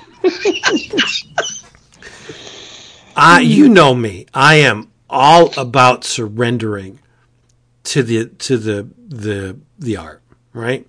Allegedly. I no, not allegedly. This is the product of surrendering myself. I trusted Gillen to hold my hand and take me through this beautiful story for five issues. My hand. Yeah, for five issues, he had me. Big old love letter to Indiana Jones and Star Wars and Rogue One and everything I love about this universe. And then in one page, he just, it was all for naught. I mean, yeah, he kind of picked up the slack after it and, you know, made lemonade a little bit with the ending. The ending's good. I'm interested in in Tolvan. I want to see what happens after this. I think Aphra's a really good character, and this is a very compelling part of the Star Wars universe. But that page is completely unnecessary and just it's a hemorrhoid. Oh shit! But I'm I'm tired of talking about it. I don't want to talk about this page. and It's painful to me just to relive it. Really sounds like it. We couldn't BetterHelp.com. we couldn't bludgeon his way to the crystals without destroying the station. But the fake Rur, not the real Rur, Rur, the fake Rur, still had his force powers. He dislodged the crystal, and I soon lost all consciousness. Well, I lost consciousness with this page. Thank you. Christ. My doodle devour 400 pages of Metabarons though psychobabble you betcha I will. You know, because that's not pretentious. No, that's you. You know, come on. You know what you're going to get when you when you read Jodorowsky's Metabarons. You know you're going to get the pseudo scientific, uh, spiritual, cosmic meta, you know, psychobabble. You know you're going to get it. Okay. Th- I did not expect it from a character who is morally ambiguous, prides herself on. But it's not her. It's a backstory about other characters from the story. It's It nothing to do is, with but it's uh, it's totally unnecessary. Totally. Let's move on. You are fascinating. I am. Let's move There on. we are. You are truly fascinating. I would recommend this series. Just take this page, rip it out, Oh and God. pick up after it.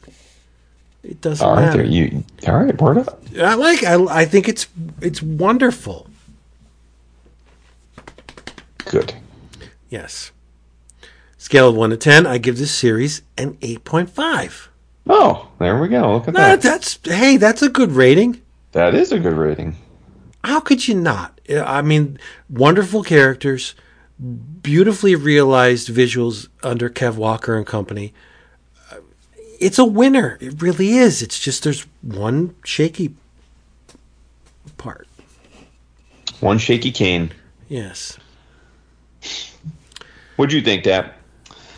I dug it a lot. I um, I am going to uh, look for the follow ups and uh, see. I know that uh, after these six, I, I know the hardcover includes the first eight and the Screaming Citadel, and and so I'm I'd like to kind of just stick with this character with, with, with this book without worrying about Vader Down or any other sort of crossovers with the other Star Wars books at the time. Um, unless whatever collections just contain everything I need, then, then then that's fine. But I would like to um, to read more of her further adventures. Me too. Concur. Jason, did you ever watch soap operas? I mean, when I was young, sure. I mean, Yeah. Yeah. What What's one of the most overused chestnuts of the soap opera genre? Oof. I mean, Evil Twins. yeah. Okay. Yeah. That's that page. Oh my god. You're god! hilarious, dude. Nah, I'm not real Rur. I'm fake Rur. I'm evil Rur. Like, come on. Stop. I love a good doppelganger story myself. So. Yeah, well, Twin Peaks is littered with doppelgangers, so I See? love I love it as well. But um Clearly not. yeah, I do. I really do. All right. Don't you know? that gum you love is coming back into style. Hey everybody, um, yes, book of the month. if if you would want if you want to participate, if you want to make your voice heard in regard to our book of the month, You heard? you go to patreon.com forward slash 11 o'clock comics uh, sign up there are a number of different tiers and you can tell us when the time comes hey i want you to read dick tracy volume 1 or i heard a lot about this phantom guy i think you should read some of that Good lord. Nah, you could do it. You can. You have a voice. Or if you want us to read Spider-Man or Fantastic Four or Batman, whatever, we will throw it into the hat, and whatever bubbles to the surface of the hat, we'll we'll read it. We're we're we're game for anything. Patreon.com forward slash eleven o'clock comics.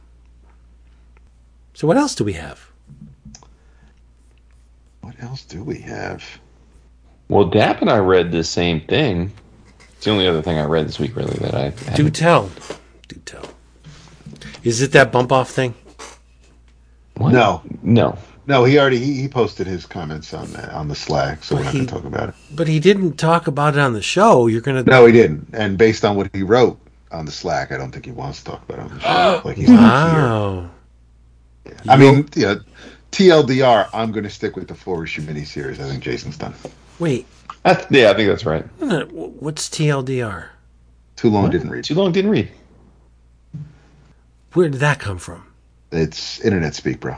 Yeah, it's it's for because people have ADD now, so anything that's beyond like a two minute read, you Yeah. get TLDR to let them know just kind of the point you were making in the first place. All right. Uh, this is a long story short.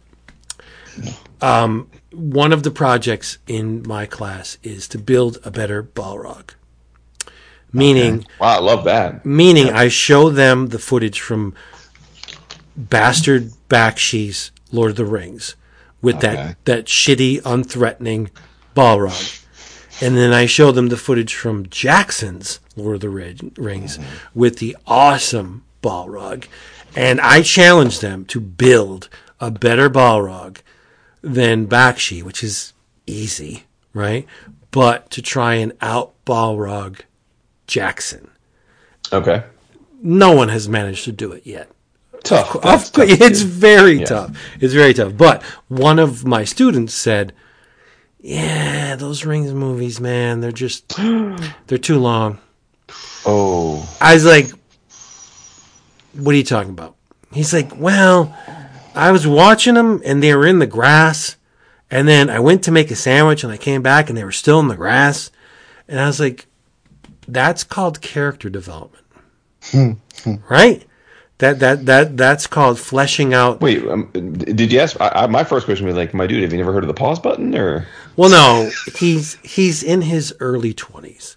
As I, most of my so, students, I, so there's no pause buttons in your twenty? no, I'm just saying most of my students are in their early twenties, and they have Mm-hmm. they have that scroll, scroll, scroll, scroll. Like they're a product of the times. They they they they want they demand their information come to them. Number one, but they demand Mm-hmm. it instant. And I'm just like, nah, you got to. And I, I did the whole spiel like you got to surrender to the art. You got to just relinquish the the ego and just let go and experience this thing as the creator actually intended it. And he's like, nah, I can't. It's just there's too much talking, not enough action.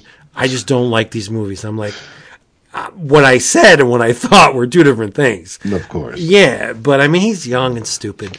Um, but anyway, the, the point being that um, I don't remember what the point was at this point. You know what I mean? So yeah, I lost it. I, lo- I lost. I fucking lost the point. I'm Build a better Balrog. Build a better Balrog, and nobody can do it.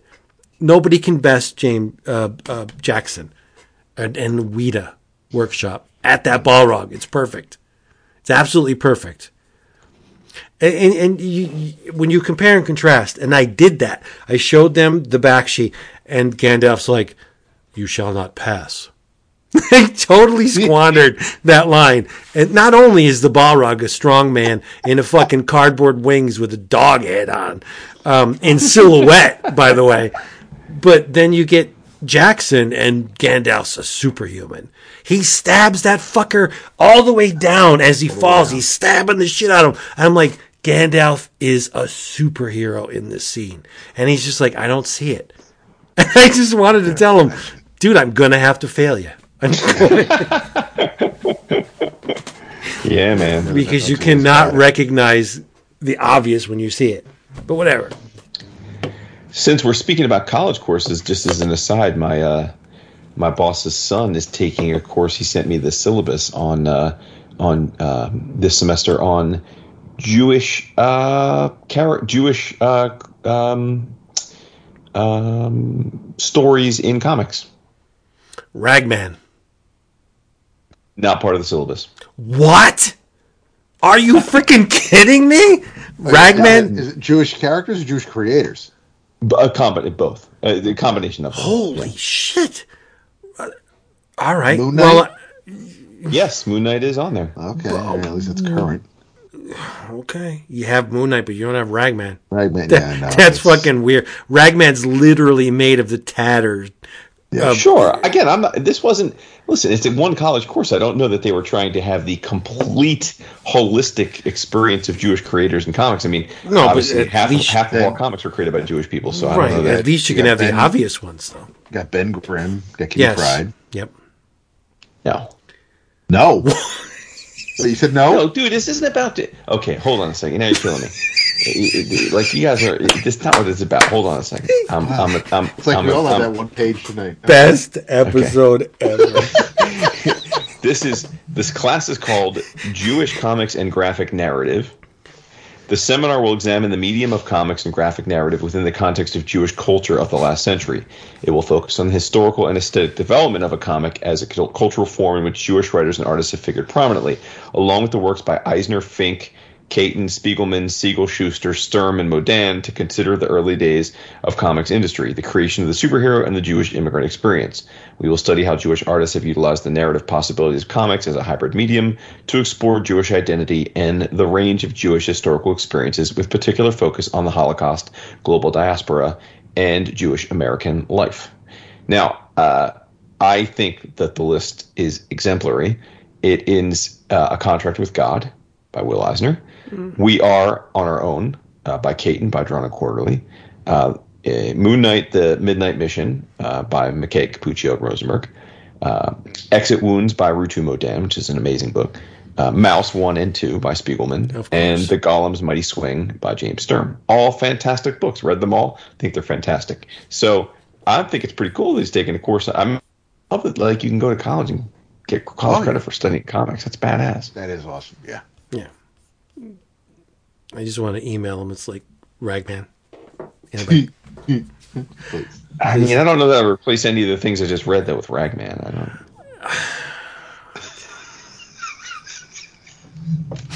I mean, Ragman isn't exactly a pivotal character in DC. but in Jewish culture, it is. No, what? I don't think so because it didn't. It doesn't have much of an impact. All those, all those books, uh, with the aside of Moon Knight, are far more accomplished works than than any I- story Ragman's ever been in. I beg to differ, but whatever. Than Maus or No, fucking a contract- no, no. I, Wounds? I mean, I did, I did, I mean, I did not say that. I said Moon Knight. If you're going to compare Moon Knight and Ragman, Oh see, yeah, no. see I mean, Moon Knight's a little. Although You're Dad done. threw Moon Knight out before you threw Ragman. That's for the record. Yeah, well, no, he didn't. I said, I said did. Ragman. No, he didn't. Rewind. I Oh, said, you're right. You said Ragman first. then yes. said I gotta admit, I was a little surprised by the Moon Knight because I'm like, and, and also that it's like the very recent Moon Knight. Yeah, whatever. But uh, hey, you know, You know. All right, you both read the same thing. yes, What is it? Green Arrow number one, written by Joshua Williamson with art by Sean Izaakse. I, Vince is, is, is, is he's already gripped. He's he's as excited by this as the as the history that of the, one page. of the uh, uh, of the Jedi. Um, yeah, well, I I always try the once every few year Green Arrow reboot, and sometimes it's awesome. Sometimes I don't stick with it, but I do like the character, so I always give it a try. Um, I knew we were probably in for at least something I was going to glom onto based on the cover, because it says it's time for a family reunion, even if it kills them. And you've got uh, you've got Oliver, you've got Canary, you've got you know Red Arrow slash Arsenal, and you've got Connor Hawke on the cover. So um, you know I I'm I'm a fan. So uh, I figured it would be like this was going to be a comic that at worst I was just going to like file into the three out of five star superhero book, right? I was like, okay, yeah, glad I read it. Like, fine. Like that would be the worst case outcome. Um, I have to say this is neat. It's it's it's. Dap, I don't know if you got this vibe, but I was like immediately based on the opening pages, got the vibe of like when Remender took Steve Rogers and threw him into Oh, Dimension World. Z. Dimension Z, yeah. Like I was like, oh, okay. It's like fish out of water, you know. Um, now I will say that I don't think in a world of mainstream comics where you're rebooting a character every two or three years with a new number one, I did not need half the book to be recount his history. I didn't need that because I, I- like I understand every comic's potentially the first comic someone's going to read. Like I get that bullshit. Like like like ninety eight percent of people reading this comic today or tomorrow um, know who Oliver Queen is. So like I, I And I, I I'm under- glad that it was just the, the, the one double page spread. but it was a whole double page spread. It was, but I mean, but but we've got we got the old. I guess it's my turn to take issue with one page now. I guess so. Well, in this case, it's two, Mm. but uh, it's it's well, you've got you've got the old Archer outfit. You've got um, the the Island outfit. You've got the Justice League appearance. You've got his death. My my my thing with this issue, I I've th- th- th- there's one small quibble I have, but I I didn't read Dark Crisis Infinite. I have no idea what the hell what event was going Yeah, on. Yeah, me neither. I did that, not that either, spun yeah. off into this. I just wanted to try first issue, see Same, if yeah. you know, see if it works, and and and for the most part, for me it does. It's weird that it's a Green Arrow book, but Ollie's kind of sort of hardly in it because I mean after those first Yeah. couple pages, it's the family. And listen, I well, to be fair, it's called the book's called Green Arrow. We just assume understandably could be it's an Ollie book. but- yeah. but but Yeah. but there is another Green Arrow in this universe, and that's fine, and and um and and that's so so when when Ollie's introducing the family events, you see Roy Harper, aka Speedy, aka Arsenal, aka Red Arrow, Connor Hawke, aka Green Arrow, also known as my son. so you, you've got you've got their names. You've got Roy and Connor. You turn the page. It's Black Canary, aka Dinah Lance. Why why why does she get her alter ego, and these two jamokes get get get their government names on the page? Like why not? You why- know what? I didn't Wow, notice that that, but bothered now you? it bothers me. Why? Yeah, I didn't notice it reading it, but now that you pointed it out, I'm like, oh, that's that, I think that's just a mistake. Like Yeah, meaning, I- like he didn't think it through. I'm super Right, partial. right, right. That's fucked up. Also, uh, and, and again, I'm sure people listening to this that are much more uh, in tune with all the current DC goings. W- what happened to uh, Artemis? Is she gone? Where Where's Mia?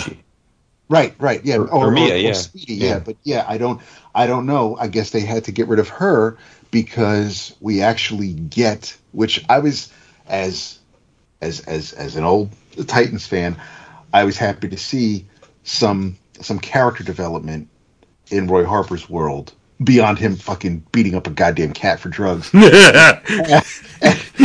Sixx style. I, I died with the needle in my arm, dude. but we have we have Roy. We, we, we, we have Lian back. We, we, we, we have Roy's Roy's daughter that he had with with with Cheshire. with, with, with yeah with with, with Cheshire and and and so so she's here and Roy recognizes her and it was it was it was a really it, was it was seeing that was was pretty touching. But then of course then you get the the oh crap moments and and leading towards the end of the issue and and where things may may go from here. I, as far as the first issue goes it I, I think Williamson did a really good job of getting me interested in seeing how this how this group how, how this dynamic works together and and unfortunately though the, the, the, they're kind of split by the time the end of the issue happens but Yeah. um I, I, I the art's great. Sean's art is is Mhm. is Yeah, I agree with that. Good superhero fare. I really really like Yep. it.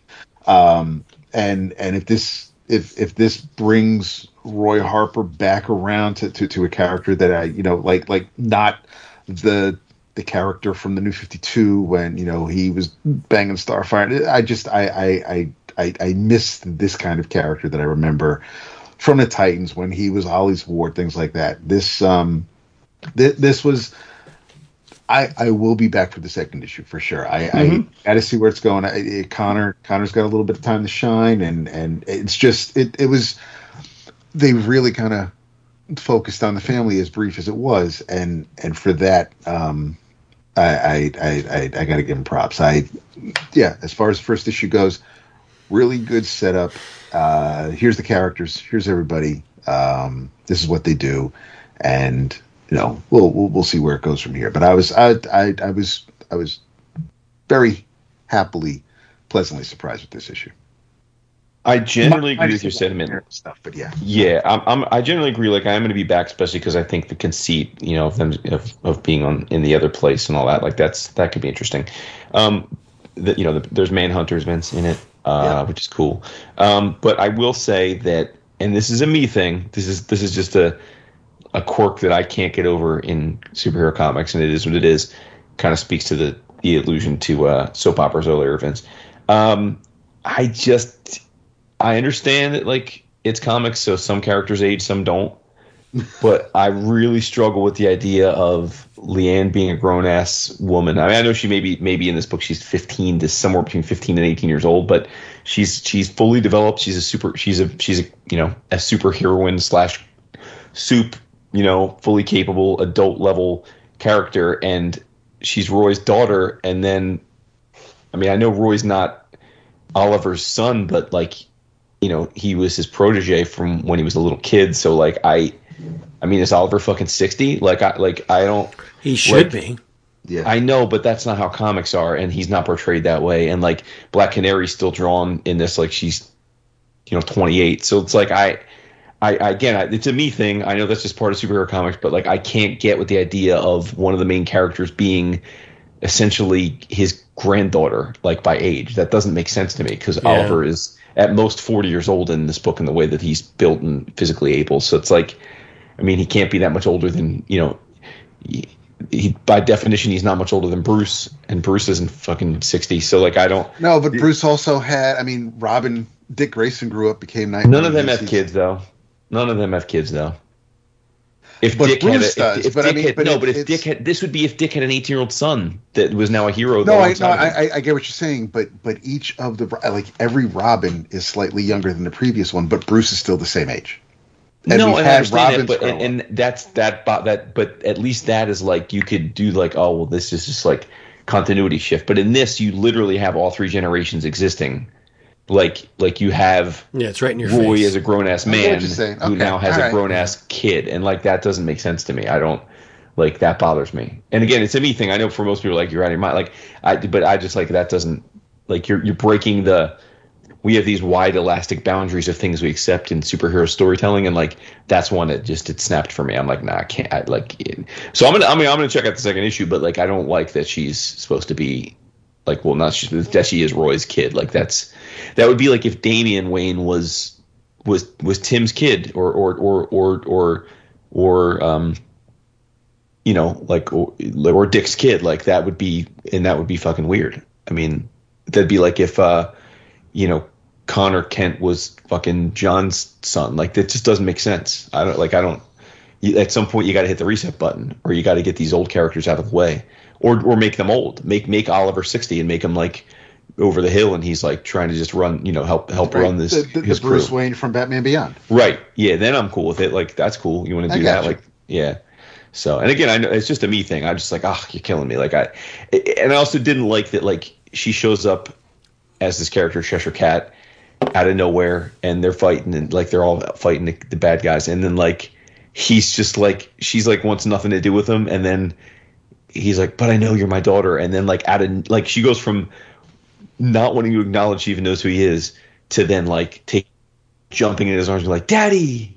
It's like, wait, wait, what? Like, if you were begging to be reunited with your daddy, why didn't you just fucking take your mask off and be like, Dad, it's me? Like, I don't like, like, like he had to unlock the code. He had to say the right 50 words to to make you go from, I don't want to acknowledge this, to this guy that I'm still alive and here to being like, I've missed you so. Like, it, I, listen, I think Williamson, I'm probably going to ruffle some feathers here. I think Williamson is a good, not great writer. I think he is prone to uh, wild inconsistencies. I think sometimes he's on point, other times he has some loose ends.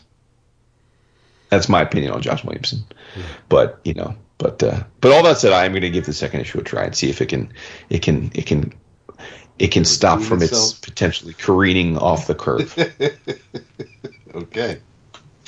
and, and in no no small part because I really do like Izaakse's art. I I, Yeah. I think it looks great. Say Dick again. Almost almost a little like Paul Pelletier kind of feel to it. I, I dig it a lot. I, Mhm. like, I like the style. Yeah, You don't want to say Dick again? Dick again. Dick, Dick. Diaz Dick. Well, um, okay. That sounds fun. Um, I'm sure you're going to pick it up as soon as we hang up. Oh, hell no. Hundred percent. Um, Dap and I can tag team a little bit. Oh, word! Yeah. I only see two things on Dap's list, so I don't know what you're talking about. We, well, if you look at his list for last week, he Oh, we're digging in the archives, are we? he also read The Last Barbarians, issue three. Oh, yeah. God, God bless you all. Go carry on. Yes. Called it. Words by Brian Haberlin. Yay.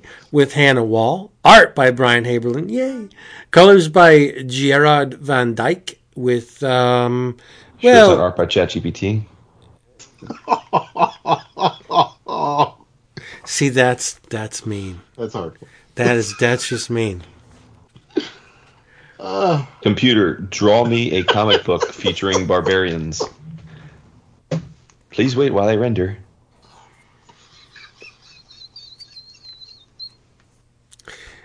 I don't want to talk about this. anymore. Dap and I loved it. People of less discerning palates did not. So, whatever. Let's just move on. Well, okay, everybody. Hey, thank you for being here with us once again. We hope you will return next week. Wait a minute, stop. Uh, wait, you two both read. You can't not talk about it. I tease. I tease. I, I think the art looks stiff, but I've, I've already told you that. Last Barbarians number three. Um, the plot thickens. We get more joy out of Wax and Wayne, who may not be right, who may not be the villains we thought they were. They may, may They were they- complimented.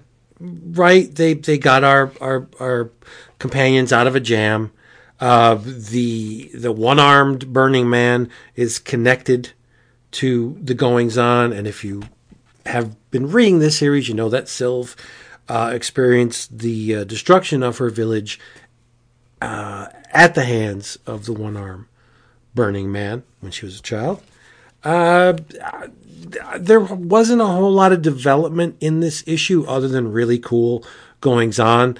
Um, Malcolm, which is the young man uh, named by Shadow, displays a little bit of his powers.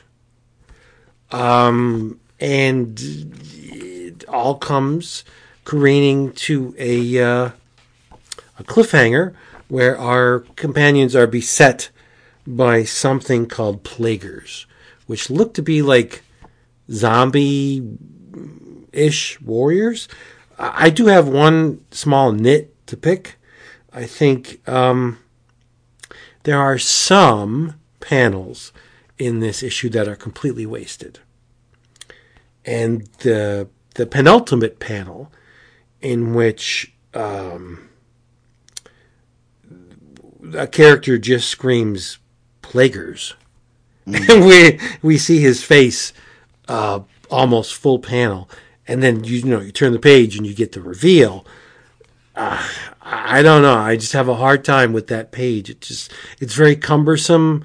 The whole page is cumbersome, where the ground cracks open and we see talon hands come out of the ground, and then plaguers like that. That's a. I get it. We're just treading water until we get to that last page. Other than that, I think it's a it's a fun issue. It it's in keeping with what has come before. I really like this book. It's even bathroom humor, Jason. Yeah, there's some bathroom humor. Uh, the the femme fatales get um, very easily uh, dispatched at the beginning. of Yeah. I think Yeah. that we that haven't. build up at the second issue. Yeah. we definitely haven't seen the end of these two ladies. Uh, but I love Haberlin's facility with facial expressions. Yeah. Uh, I just, I and it, it all goes back to Wax and Wayne. I think they're two great characters. They got thick fingers, though, really thick fingers. they really do. Yeah, I like I like this book a lot. Um, you know, your your tastes may may vary. I I I love Haberlin's work for a long time. Yeah, you've always been a big Haberlin fan. Yeah, Sonata, Spawn, all that stuff. But th- this is just in my wheelhouse. If you're gonna do a fantasy series, uh, I'm a sucker for for just hardcore fantasy companions venturing out into the world. You know, that's that's my thing. That's the, the old D and D aesthetic, or the, whatever. Dap and I love it. So if you believe Dap and I, try this issue or this series because it's good. Don't listen to Jason. Peace be with you. Yeah. Oh my God. All right. Hey, hey, hey, thank you for being here. We loved this book of the month. We hope you come back for our next episode. Um, in the meantime, go to your comic shop, buy some comics, love your family, pet your pets, and wait a minute, we got to do it in your travels, don't we? Yes. And in your travels, this just in, this is a monster tome. Um, it is over. Wow, let's see. It's over 550 pages long. And um, while it's not comics per se, I feel vindicated in uh, the fact that I'm speaking on it because it does contain work by Skip Williamson and Robert Crumb and Gilbert Shelton and some other um, underground comics luminaries because uh, this is a book that focuses uh, completely on the art surrounding the drug culture of the mid 60s to early 70s. The book is called Heads Together Weed and the Underground Press Syndicate from 1965 to 1973.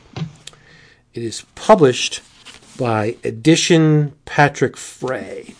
And like I said, it is a massive, massive tome that just has uh, there's there's some framing text, but for the most part, it is facsimile um, pages of flyers and zines, and you know wheat posters, and uh, but it's all focused on the drug culture. And uh, I I'm just pouring through it like I'm only a third of the way through it, but it, it is it is amazing. The Underground Press Syndicate was a coalition of publishers that, um, while their um, the things that they stood for were sometimes varied, uh, one of the unifying things was uh, pot, weed, and they all uh, saw it as a means of protest. And I believe that to be true too. So um, the very act of imbibing in an illicit, illicit substance is, in fact, um, oh, Kim Deitch is in here. I forgot. Uh, Jay Lynch, again, Skip Williamson. Uh, the very act of imbibing in an illicit substance is, in fact, a, a means of protest. Whether you know you you know your opinion may vary, but I see it as that. So if you were growing up in the early '60s mid 60s to the early 70s, this stuff was rampant. It's all was all over the place. Head shops, um, anywhere where they sold underground comics, you would find all of these things. And I had a a uh, bird's eye vantage point to this stuff. Like this, I, I, don't know. Uh, Scranton, Pennsylvania, had a huge drug culture in the in the in this time period, and I witnessed it. We had a, a bookstore that was called Mostly Books in Scranton. And uh, the mostly was, I think, a fitting moniker because while it was mostly books, they did have underground comics, and there was uh, a lot of substances uh, traded, sold, whatever you want to say, um, from this that that institution. And I remember it fondly. But um, if you grew up when I grew up, anywhere from like you know mid early 70s up, this stuff is really gonna gonna strike a chord with you. It's a great book. It's not cheap. It was I think like 55 bucks for this thing. But um, the cool thing about it is that while it's not uh, printed on different paper stocks, all of the reproductions are full bleed. So it will uh, to the non-discerning eye, it will look like it's printed on various uh, paper stocks, but it's not.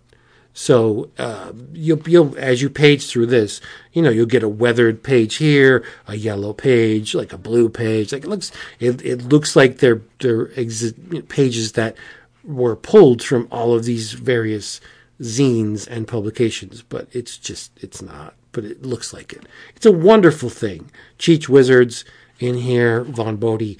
So get it. It's called uh, Heads Together Weed and the Underground Press Syndicate, 1965 to 1973. Um, it's, it's an art book with some text, some uh, framing text that will uh, flesh out all of the goings on. Remember, it's like 500 pages. So when I say some text, it may be 50, 60 pages of text, which is not a small amount of text, but in in relation to the amount of art pages, it is. Right? Just get it. It's a wonderful book. Alrighty then. Yeah, I I can't put it down. Speaking of wonderful books, did you do what I expected you to do and, and back and back the uh, the uh, magnetic best uh, hardcover uh, horror books? No, like Frank, I'm just going to wait till they show up in the previews. Ah, okay. They inevitably will. Oh, for Yeah, sure. I'm yeah, sure yeah. they'll be in previews. They'll be in previews next month, probably. Yeah, I don't. I don't need a slipcase. Whatever.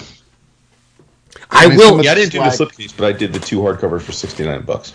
No, I will own those books. Yeah. But um, I, I commend you for for buying them without a discount. But we all know if you order them through previews, wherever you get your books, you're going to get them for a lot less than sixty nine dollars for the two of them. But you know, thank you for doing it. I'll be interested. I mean, I don't think they're gonna. I mean, I'm gonna they're gonna be at least forty bucks a piece. So you can probably be again for sixty bucks. Uh, yeah, thirty bucks for Black Water Lilies, and I know that that was a Kickstarter before it went to previews.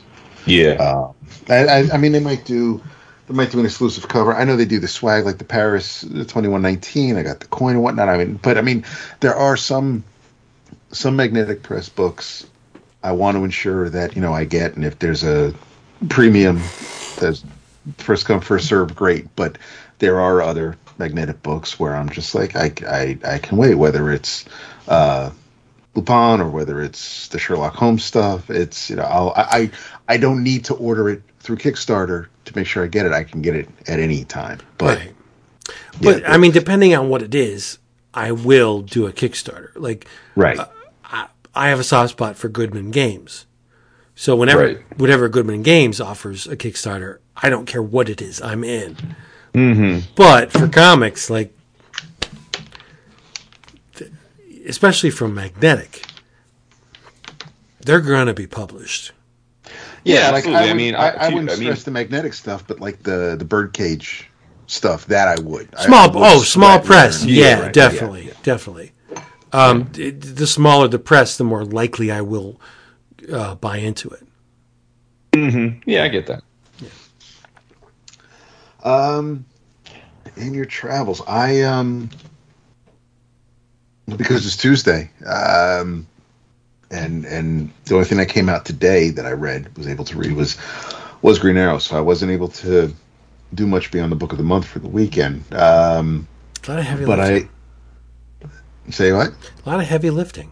It- there's um actually the second issue um that just came out of this image book, so I'm finally reading the first issue of No One. So I I, I, I want to see what that's about. But um I uh I would just say then uh for anybody who was waiting for the series, the season to finish, uh to um to to sign up for Paramount Plus, I would absolutely recommend uh, checking out the final season of Star Trek Picard.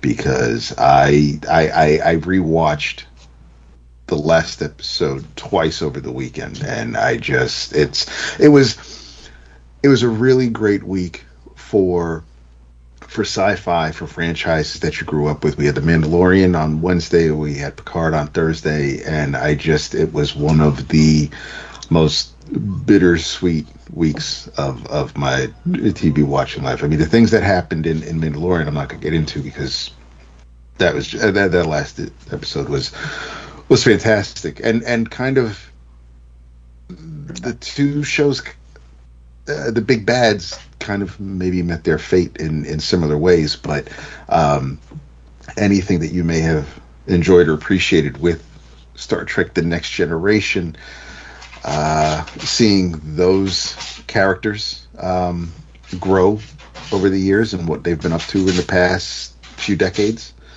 um and and how their story was told in in this final season was just it it was it was done so well. Uh Terry Matalas who was the showrunner for for the final season um treated the characters the the the franchise with with the utmost respect. I could not be happier to see a um a series or a, a group of characters if this is their final outing as they are.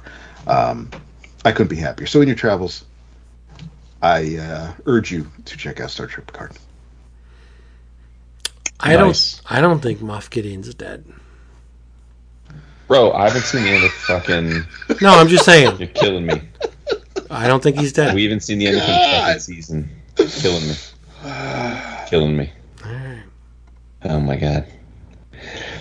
In your travels, um, I DC book this week, and it was fucking great. Stoppable Doom Patrol number two of six.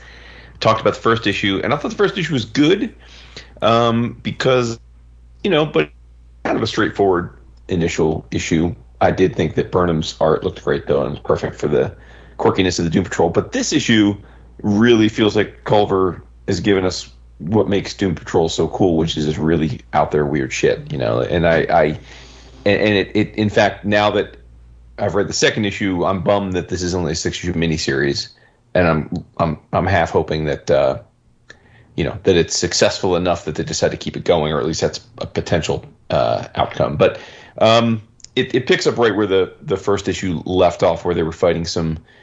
Uh, some some robotic sort of almost like Sentinels, like a DC version of the Sentinels that were powered by uh, by Waller and uh, Peacemaker, and it's this John Cena, you know, Peacemaker, which I'm I'm here for. Um, and in in the aftermath of that, they they come across a new metahuman who they call Worm. It's kind of like a take on Maggot, you know, from from the X Men. It's it's a teenage boy whose uh, stomach cavity is uh, is is the home for a uh, a, a weird looking alien sentient blue worm. Um, but anyway, they, they bring him back to uh, to their base, and uh, and what I wasn't expecting, and which was neat, is when they get back to the base, it's clear that the Doom Patrol isn't just the members that we saw in action in issue one, but it's a much bigger team now. And when um, Beast Girl is is giving Worm a tour of the facilities, you see Flex Mentallo training a bunch of other metas, and he is their uh, he is their physical therapist, uh, which I thought was just great to see Flex Mentallo.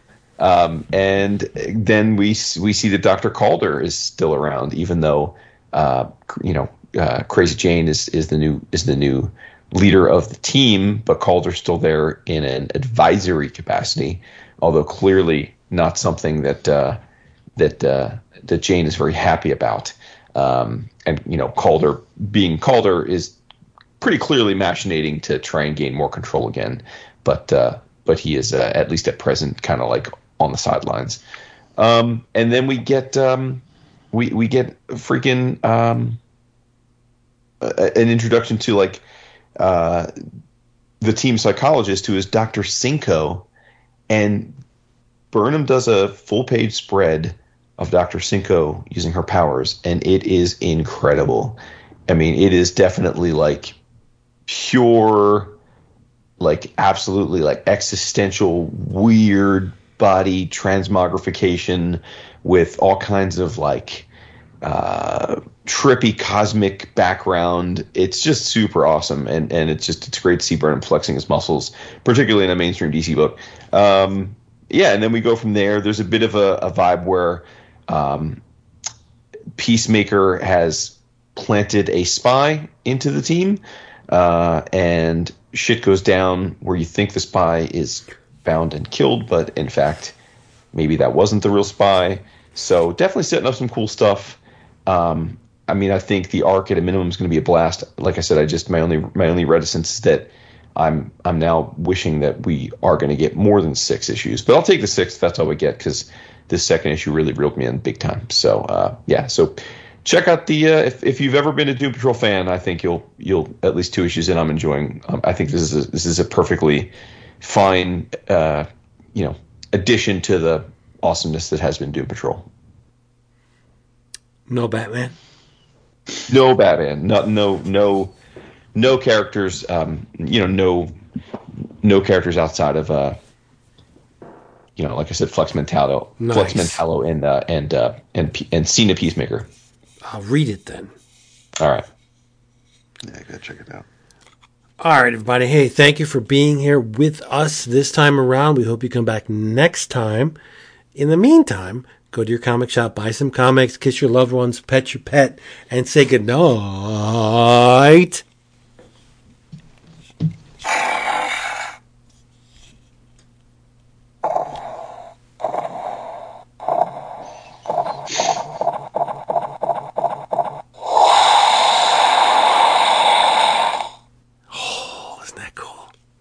David. Good night. You know what that was? You don't know what that um, was. I'm, I'm assuming it was a it was a Darth Vader figure. no, it's the warden from Minecraft. Oh, gotcha. Yeah, you're back on that tip, huh? Well, Mia wanted to play, but I do love the figures. Yeah, yeah, yeah. Yeah, you're not. I mean, you're not wrong about that. I mean, it's not a game I've ever played, but like my kids worship at the altar altar of it. They love it. I hazard to call it a game. Yeah, no, I mean, what, well, yeah, A, a creative environment. Yes, but I get chided because I don't. They don't like to play creative. They like to play where they you can actually interact with things, and I'm like, uh, I just want to build. I just want to build stuff. Did you Yeah, you can really say, go down David? some interesting rabbit holes with some of the worlds that people have built. Like, it's pretty incredible. Hell yeah, hell yeah. But the the house that well, I don't want to call it a house. We have a, a cave that we're living in. In the bottom of the cave resides the warden. Right? Yeah. So you So how cool of it is to have a house with the warden living in it with you. Yeah. But anyway, love you guys. We're out of here. Come back next week. Tell them how much you love them. Yeah, definitely care for many of you. Close. Bye. Later. That's it for that one.